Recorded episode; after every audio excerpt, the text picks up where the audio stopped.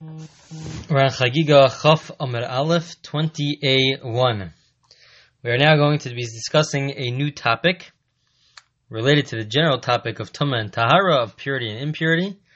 What we're discussing now is a concept called Hesach Hadas, where you are diverting your attention, which is really, it's a, it's a Gemara elsewhere, which is the introduction to this Gemara, but the Gemara elsewhere says that when it comes to Truma and Kudshim, Truma is the crop that's given to the Kohen, and Kudshim, any uh, animal that's used for, designated and used for a sacrificial offering. So there's a concept that if you are Mesiach Das, if you are not longer, if you don't have attention towards the object, so then we just assume that it became impure. Which means that you have to be constantly aware. Once it's Truma, you have to be cognizant of what's going on with the crop or with the offering. And if you are not concentrating properly, so then we will say that it is impure. Now, in that Gemara over there, there are two opinions. One opinion is that the reason why it becomes impure is because we're concerned. It's a chashash. We're concerned that it touched impurity while your attention was diverted. And let's say uh, when Mashiach comes and Eliyahu could tell us what really happened. So then, if it, it, really did not touch something which is impure, so then it would, really would not be impure. But we're concerned that maybe it wasn't pure. The other opinion says no. The fact that you were Mesiach Das, the fact that you diverted your attention from it, means that it defines it, even if it didn't really touch impurity, but we just halachically define it as something which is impure. There's a law that you have to constantly be aware of the truma and of the kudshim, of the uh, crop and of the sacrificial offerings. You have to be aware of what's going on with it, and if you're not aware, so then we just automatically assume, not assume, but we automatically declare it to be impure, according to that second opinion. So those are two very different opinions in terms of understanding this idea of hesach hadas, of diversion of attention. So the Gemara now is going to give three cases of where a person diverted their attention and then we declare it as impure. So Amr Yonasan ben Elazar, Yonasan ben Elazar says, Nafla ma'afarto heimenu. If a person's, um, I guess, a handkerchief or shawl falls from him, and Amr and he says to his friend, he sees his friend in the street, it fell down, he tells his friend, Tinali, give it to me, unasanalo tmeya. So he, his friend picks it up and gives it to him, so then it becomes tame, it becomes impure. So this is now this is also this is dealing with situations where uh, it might even be chulin. It might be something which is not truma, but you put you yourself uh, desi- are treating it as if it is on a higher level, a higher status of truma or kachim. And so what you do is you, you drop something, you, you quickly you see somebody else passing by, you say, "Go quickly, pick it up." They pick it up and give, give it to you. It is impure. Why? So Rashi, the classic commentator, explains because if you see just some random person walking by, you don't know if they're pure or impure. And if they're impure, so then they're about to make your item impure. So that is hesachadas, that you diverted your attention from, from making sure that this item remains pure. At the same time, Rashi says that the person picking it up also realizes that the person that asked me to pick me up, pick it up, doesn't care whether this becomes pure or impure, and so therefore, all the entire time that he's holding on to it, he will not deal with it uh, with a in a stricter way. He will not be careful with regards to what it touches and doesn't touch. Therefore, we're concerned that it became tummy, that it became impure, and that's the first case of Hesach The second case is Amr ben Amram Shel Shabbos Bekelim Shel Chol. So the second case is that somebody went and they went to take their clothing for Shabbos, and instead they, they in their closet they took their clothing for the weekday. Uh, so then it becomes tame. The fact that he didn't really know which clothing he was taking, and he uh, shows that he uh, he diverted his attention, um, and then that becomes that becomes tummy, that becomes impure. And then the third case is Amr Bar Tzadok. Bar Tzadok said, "Ma'isa b'shtei nashim chaveros." There was a story with two women. They basically they put on each the wrong robe. Each one put on the other robe after they went to the bathhouse. They went in front of Rabbi Akiva. V'timon, and Rabbi Akiva declare them as impure, uh, their clothing as impure. So again, we have these three cases of Hesach Hadas, of just diversion, diversion of attention, where they weren't uh, focusing on it. The first case is where uh, you drop something and you ask somebody else to pick it up for you. So that makes it impure. The second case is where you uh, took the wrong clothing out of the closet. So that that means that you're not careful to see, make sure that it's in, in its own place, that it's not going to become uh, impure. So in such a case where you switch between clothing, that makes it impure. And then the third case is where two women after they come out of the bathhouse, they interchange their their robes essentially, and then that becomes impure. So in the last two cases, it's all about interchanging things, and that interchanging things means that you weren't concentrating on it properly. So the Gemara challenges that point that if you interchange things, who says that that really means that you didn't you didn't have proper intention as to what's going on with it? So Masikflo Rabosha, Rabosha asks that question. Elamiyata, if what you're saying is true, Hoshi and let's say a person when goes into his basket to take out a loaf of bread, of wheat bread, but also biyado pasta oren. Instead of wheat bread came out with barley bread. Are uh, we can also say that the barley bread then becomes impure just because you picked up the wrong thing, like in the last two cases, either the wrong garment of Shabbos or the wrong garment, you picked up somebody else's garment, that's going to make it automatically tame, automatically impure. If you're going to tell me that's the case, but we have a brisa to support the idea that it doesn't make a difference. But the brisa says, if you have a person who's watching over a barrel, assuming that it's wine, that in the end it wasn't really wine, it was really oil. So the law is, the brisa says, that it cannot, that barrel cannot make anything else impure. It can't make something else impure seemingly meaning that it itself does not become impure. But the Gemara now questions that. This is all in part of the question. Part of the overall question is just the overall overall question is if you interchange things by accident, does that mean that you really uh, were diverting your attention? Um, and they bring a proof from this brisa, but then they ask a question and they say tamech if that's true, emasefa, but the end of the brisa says that the law is if you if you thought it was wine and then it ended up becoming oil, it's true. It cannot make something else impure, but vasur milechel amai. But it does say also that you're not allowed to eat it. Why you're not allowed to eat it? So Amr Rav Yirmiyah says, "Ba'omer shemartia mitama v'lo midavra posla." The law is that what we're dealing with here is the um, the utensil, and that if the utensil is discussing not just the utensil, but the liquid in the utensil, the wine or the oil, whether that becomes impure or not. And as we mentioned, wine or oil, they could get reach all the way to a second degree from the original source. But it cannot pass it on. Once it's a second degree, it cannot pass it on. And so the Gemara says that this person, he was guarding it from touching an avatuma, from the original source. It would never touch the original source. Because if it touched the original source, so then it becomes impure, and it could also impure something else because it's first degree, and then it can impure other food, make other food food impure. Uh, but if but so he guarded it from the original source, but he did not guard it. He he had in mind not to guard it from the a first degree, because if it touches something which is a first degree, so then even though that becomes impure and you're not allowed to eat it, but it will not make something else impure. So there's a concept of guarding it from certain levels of impurity, but not others. So, i.e., uh, the the avatuma, the fir- the original source, it's going to guard it from, but it's not going to guard it from a first degree. And if if if that's your mindset, so then you're not allowed to eat it because maybe it did touch a first degree and then it becomes second degree, so it makes it impure. But it cannot make other food impure because it's a second degree. It can't make other food into a third degree. So that's what it means that that you're not allowed to eat it. But it also we don't assume that it became um, completely impure that it can impure others, even though the whole point of this question is that you're you're interchanging between you thought it was wine and ended up being oil, so maybe you should be concerned that really it touched the direct source and then it should impure others. So we see not that way that even when you inter- interchange, it it it's not viewed as hesachadas. It's not viewed as though you diverted your attention from it. But the Gemara, before answering that question, asks the following question. It asks a side. This is really a side topic. It asks, Umiika nitirusa lapalga. Is there really such a concept of guarding it from partially, only from the original source, but not from the first degree? That is there really such a, a concept? So the Gemara says, eh, yes, there is such a concept, and I'll prove it to you. Vahatanya, it was taught in a brisa. Hosh yada basal, vahasal.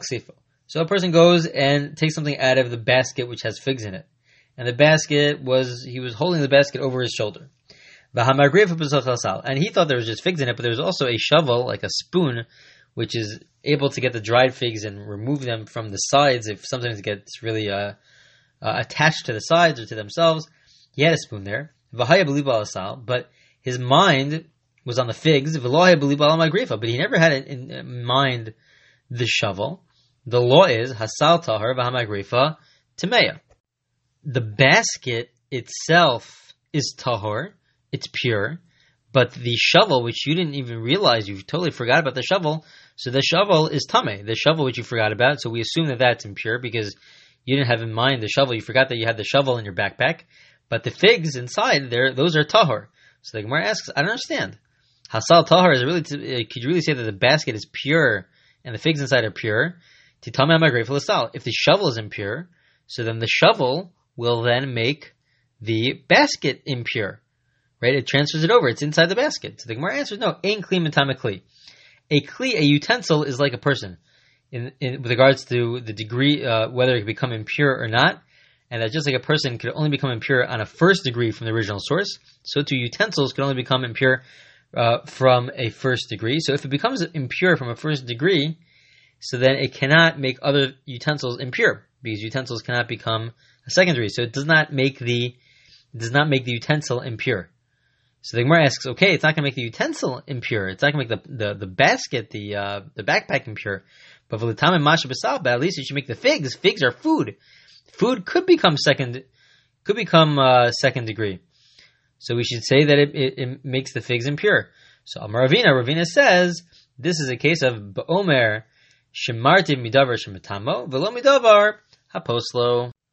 Ravina says that you could have such a concept where this person was guarding his he he he knew about the shovel, but he was guarding the shovel only with regards to certain things, but not with regards to other things. I.e., he was making sure that the shovel would not be the original source itself of toma of impurity. It would not be a first degree of impurity because then it would make the food impure.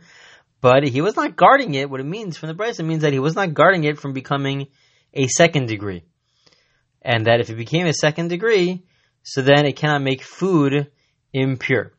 And so he wouldn't guard. He he wasn't careful about making sure that it wasn't a second degree, and then it would. And because if it's a second degree, so then it cannot make the food impure.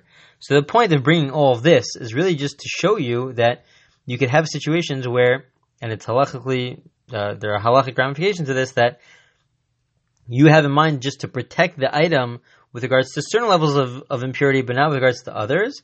And that, that's acceptable. That's, uh, we'll take that into halachic consideration. But that's really all a side point. The real question here is Mikol Makom Kasha. The real question, which is what we're trying to deal with, is that originally we said that if you interchange between items, it's viewed as Hesachadas. It's viewed as though you are uh, diverting your attention and then it automatically becomes impure. Again, as we pointed out in the very beginning, either because we assume or we're concerned that it touched impurity while your attention was diverted, or because there's a, a rule that you're not allowed to divert your attention from from truma and from kachim, and if you do that, so then it's by definition it becomes impure. You're not allowed to use it anymore because you diverted your attention from it. However, we see from our original case that we had where a person thought that he was protecting, he was guarding a barrel of wine and it ended up becoming oil, that that does not become impure. It doesn't automatically become impure. We might be concerned that uh, you're not allowed to eat it for various reasons, but it doesn't become automatically uh, uh, impure uh, to, to a higher level. So it seems to be the question is that we see that if you interchange, if you if you didn't realize what you're holding, so then it does not automatically define it as impure. And the Gemara adds another question, uh, the, the, same question, but from a from a different source. The ode, furthermore, most of Rabba Baravua, Rabba Baravua asked from the following brisa, from a different brisa. Moving on to 20a3, Maisa Bisha Achas, there was a story with a woman. Shabbos Rabbi Yishmael, she went in front of Rabbi Yishmael, V'amr lo, she said to him, Rabbi, Rabbi, my rabbi, beged zaraktiv b'tahara. You see, this garment that I have, I wove, I wove this gar- garment, and I did it while I was pure. So this garment is pure. Uh, they explain that what this means is that she guarded, she, she, she's claiming that it's pure, meaning from the time that there's only a certain point in time, a, a clothing can only become impure once it's, uh, sig- it's, uh, of a significant, um, size that it can then become impure. So since she, she, she created, she made the whole uh, clothing, this whole, uh, this whole clothing, at the very beginning, she might have not have been concerned when it was a smaller size, but she's saying that when it became the size where it has the possibility of becoming impure, I made sure, I'm telling you right now that it is pure. But he says, but she adds, but I also, I didn't have in mind to guard it and to protect it from impurity. I made sure that, you know, I, I, I, I didn't see touch any impurity, but I also, I didn't guard it. I wasn't careful about uh, guarding it. Umitoch, and the Gemara says, Umitoch badika shayi Rishmal bodka. So Rishmal would then ask questions to her to find out exactly what happened.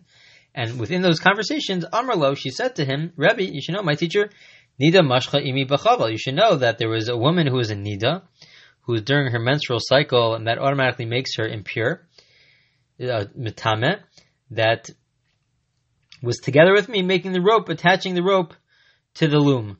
So Amr Rishmal said, ah, kama gedolim divrei chachama, how great are the rabbis who said, Shayu Omer, they said, Belibo l'shomro tahor, and belibo l'shomro tame. That if you're concentrating on the item, it's pure. But if you divert your attention from the item, if you're not concentrating, so then it is impure. We haven't explained exactly what the question is, but just from the uh, a second story, Shuv Ma'aseh Achas, it's a very similar story. Shabbos of Rabbi Yishmael. There's a woman who came in front of Rabbi Yishmael. Amar Lo, she said to him, Rebbe. You should know this cloth was woven. I I I made it in purity. Same thing. But I also I didn't protect it from making sure that it didn't become impure. But I know that it's pure. It didn't touch anything. And we tell Padiko Shai Bishmal Bodka, and then Rishmal would question her, and it came out through that conversation. Amr Lo, she said to him, Rebbe, you should know, Nima Nifsikali, that I was using a thread which was I was using, and it snapped Vikarshtia Bepeh, and I tied it uh, to my mouth. So it was in my mouth, and the explanation is is that she she put it tied it in the mouth, which is from the saliva. It could make the the um, the garment impure because she was also at that time a nida. She was during her menstrual cycle before going to the mikvah. So Amar Rishmal Rishmal said, "Kam Megdom Divrei Chachamim. Also here too, how great are the words of the rabbi Shayomrim Belibo L'Shomro Tahar and Belibo L'Shomro Tame? That if you have in mind to guard it, so then it's Tahar, and if you don't have in mind to guard it, so then it's Tame. The point of these last two stories, very similar stories of where a woman says that I know that it's pure, but I wasn't guarding it, and then Rabbi Yishmael said found out that it really wasn't pure. The point here is that the Gemara says that it's specifically if you have in mind to guard it, so then it's tahor. The Gemara says that it is pure, and this is even if it doesn't differentiate between whether or not you thought the item was one item, but it really was a different item. At the end of the day, if you're guarding it, so then you're guarding it, and it's tahor, then it's pure. It doesn't make a difference that you thought it was one item and it ended up being a different item. And that was also the proof from the brisa of the story of the wine and the oil that we said that if you switch between the two, you're still guarding the same the same liquid. You just don't know what liquid's there, and we say that it's really it's uh it's not completely impure. It's still it's still tahor uh, to a certain level. So that questions our original case. We had two cases again, just to review. We had those two cases of you took out your clothing and you thought it was for you thought it was your Shabbos clothing, it was really your weekday clothing, or they switched robes. But in the end of the day, they were still guarding the same item. They just didn't realize that it was it was um, it was something that they thought they thought it was something else. But they were still the item itself they were guarding. They just thought that it was something else. They thought it was their Shabbos clothing, or they thought it was the other woman's robe, uh, or they thought it really it was their robe. Uh, but the point is that we have various proofs to say that when you interchange between things, it's not viewed as diversion of attention, and really it should be tahor. So why do we say that it is impure if it sounds like it should really become tahor? So that's the question of the Gemara, and we're going to get to the answer tomorrow. So the answer, the Gemara's answer will be for tomorrow.